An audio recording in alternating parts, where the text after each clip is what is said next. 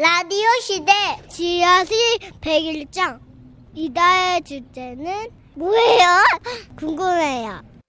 네, 지라시 100일장 매주 금요일마다 여러분의 100일장 사연을 소개해드리고 있는데요. 1월 주제는 처음입니다. 오늘 소개해드릴 백일장 사연은 경기도에서 임형선님이 보내주신 사연인데요. 30만 원 상당의 상품 보내드릴게요.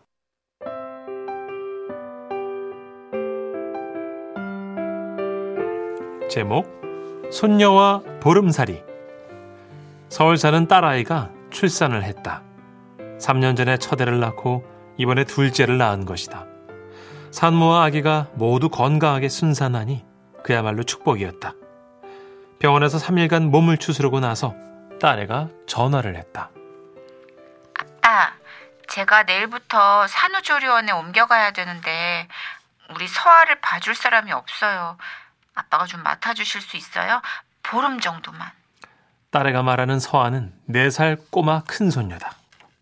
시부모님은 식당을 나시고 내 아내는 직장에 다니니 딱히 부탁할 때가 나밖에 없었던 것 같다. 나는 작년에 정년 퇴임을 했고 무료하게 시간을 보내고 있던 터라 생각하지 않을 이유가 없었다. 그래서 나는 보름치 짐을 싸서 딸네 집으로 향했다. 아버님, 저는 새벽에 아이 등원 준비물 싸놓고 출근하겠습니다. 아버님이 서아를 어린이집에까지 어, 좀... 그래, 그래. 걱정 말어. 아, 예, 감사합니다.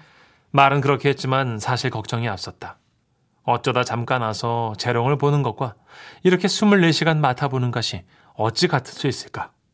사회가 출근하자 서아가 눈을 비비며 거실로 걸어 나왔다. 엄마를 찾으면서 울면 어쩌지?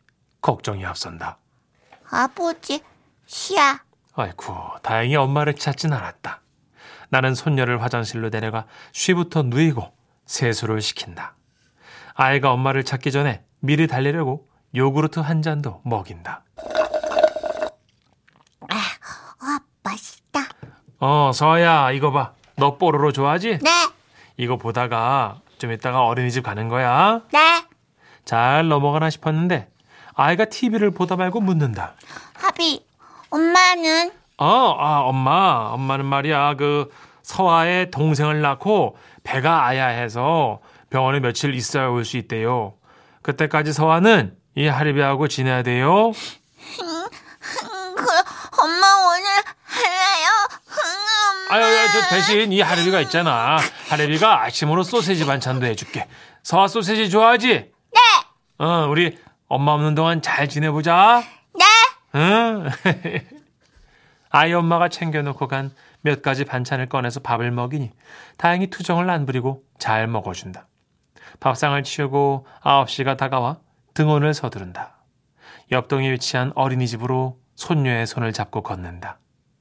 할아버지의 손에 갇힌 고사리 같은 작은 손가락이 꼼지락꼼지락 한다. 그 꼼지락거림은 기쁨의 에너지가 되어 내 온몸으로 퍼져나간다. 하비, 이따가 꼭 와요. 얘들아! 이제 하원을 하는 오후 3시까지는 나만의 자유시간이다. 집으로 돌아와 널브러진 장난감이며 아이 용품들을 정리하고 나서 잠시 휴식을 취해본다. 아이고, 눈 잠깐 붙이고 일어났는데 하원 시간이네. 어린이집에 가서 배를 누르며 서아 데리러 왔어요 했다. 우리 하비야! 얘들아, 우리 하비야!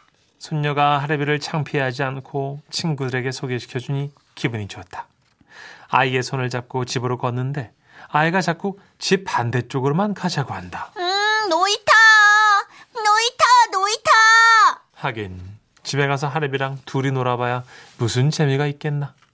놀이터에서 친구들과 실컷 놀게 해주고 아이를 바라본다. 엄마 품을 한 번도 떠나본 적 없는 아이가 그래도 이 하레비를 거부하지 않고 받아줘서 그저 고맙고 대견하다. 슬슬 저녁 먹일 시간이 되어 다시 아이의 손을 잡고 걷는다. 하비, 배고파요. 서둘러 저녁을 먹이고 인형 놀이를 한다. 블럭도 맞춘다. 숨바꼭질도 해보고. 아이고, 좀 피곤하다. 아이보다 내가 더 먼저 지친다.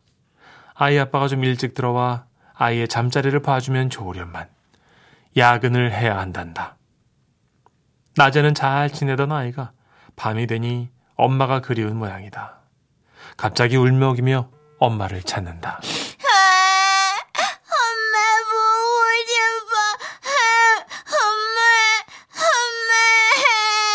아. 아이를 달래려 딸에게 영상 통화를 걸어본다.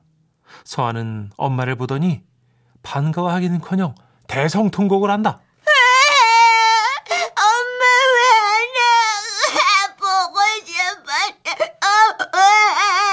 한 번 터진 울음은 사그라들 줄 모르고 그걸 보는 딸도 눈물을 흘리고 있다. 괜히 전화를 걸어줬나? 순간 나는 딸의 눈치를 보고 만다. 더는 안 되겠다 싶어 얼른 전화를 끊고 다시 손녀를 재워본다. 자장, 자장, 자장, 자장. 먹고 사는 게 바쁘다는 핑계로 내 자식에게는 한 번도 불러주지 못했던 낯선 자장가. 나는 지난 세월 무엇이 그리도 바빴던가. 어느 밤에는 어린 내 딸도 잠들다가 나를 찾지 않았을까? 회한이 몰려온다.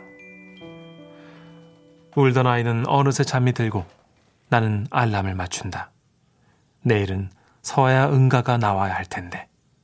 나는 아이의 응가를 걱정하고 있다. 서아야, 이 하레비한테는 부끄러울 거 없어요. 응아가 말이 오면 얘기를 하면 돼. 알았지? 네, 내 말이 반가웠는지 조금 있으려니 아이가 얘기한다. 하비, 하비. 응가, 응가 말려요. 아이를 변기에 앉히고 옆에 붙어 앉아 배를 쓰다듬어 주었다. 응가야 어서 나와라. 안 나오면 쳐 들어간다. 응, 옳지. 마침내 아이는 커다란 황금변을 두 덩어리나 싸놓았다. 세상에 똥이 이렇게 반가울 줄이야.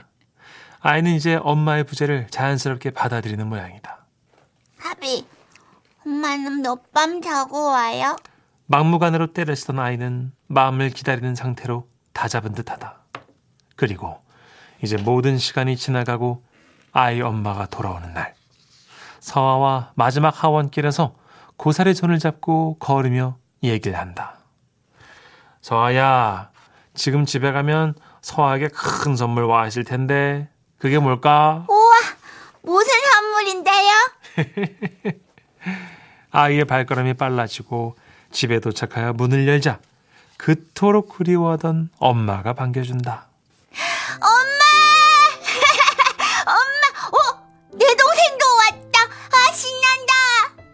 이로써 나와 손녀의 보름살이가 끝이 났다.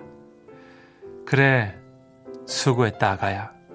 이제는 엄마 아빠랑 동생이랑 행복하게 지낼 일만 남은 거야. 딸내 가족을 뒤로 하고 집을 나선다. 내가 나에게도 한마디 한다. 잘했네, 하레비. 어, 참으로 수고 많았네, 그랴. 음.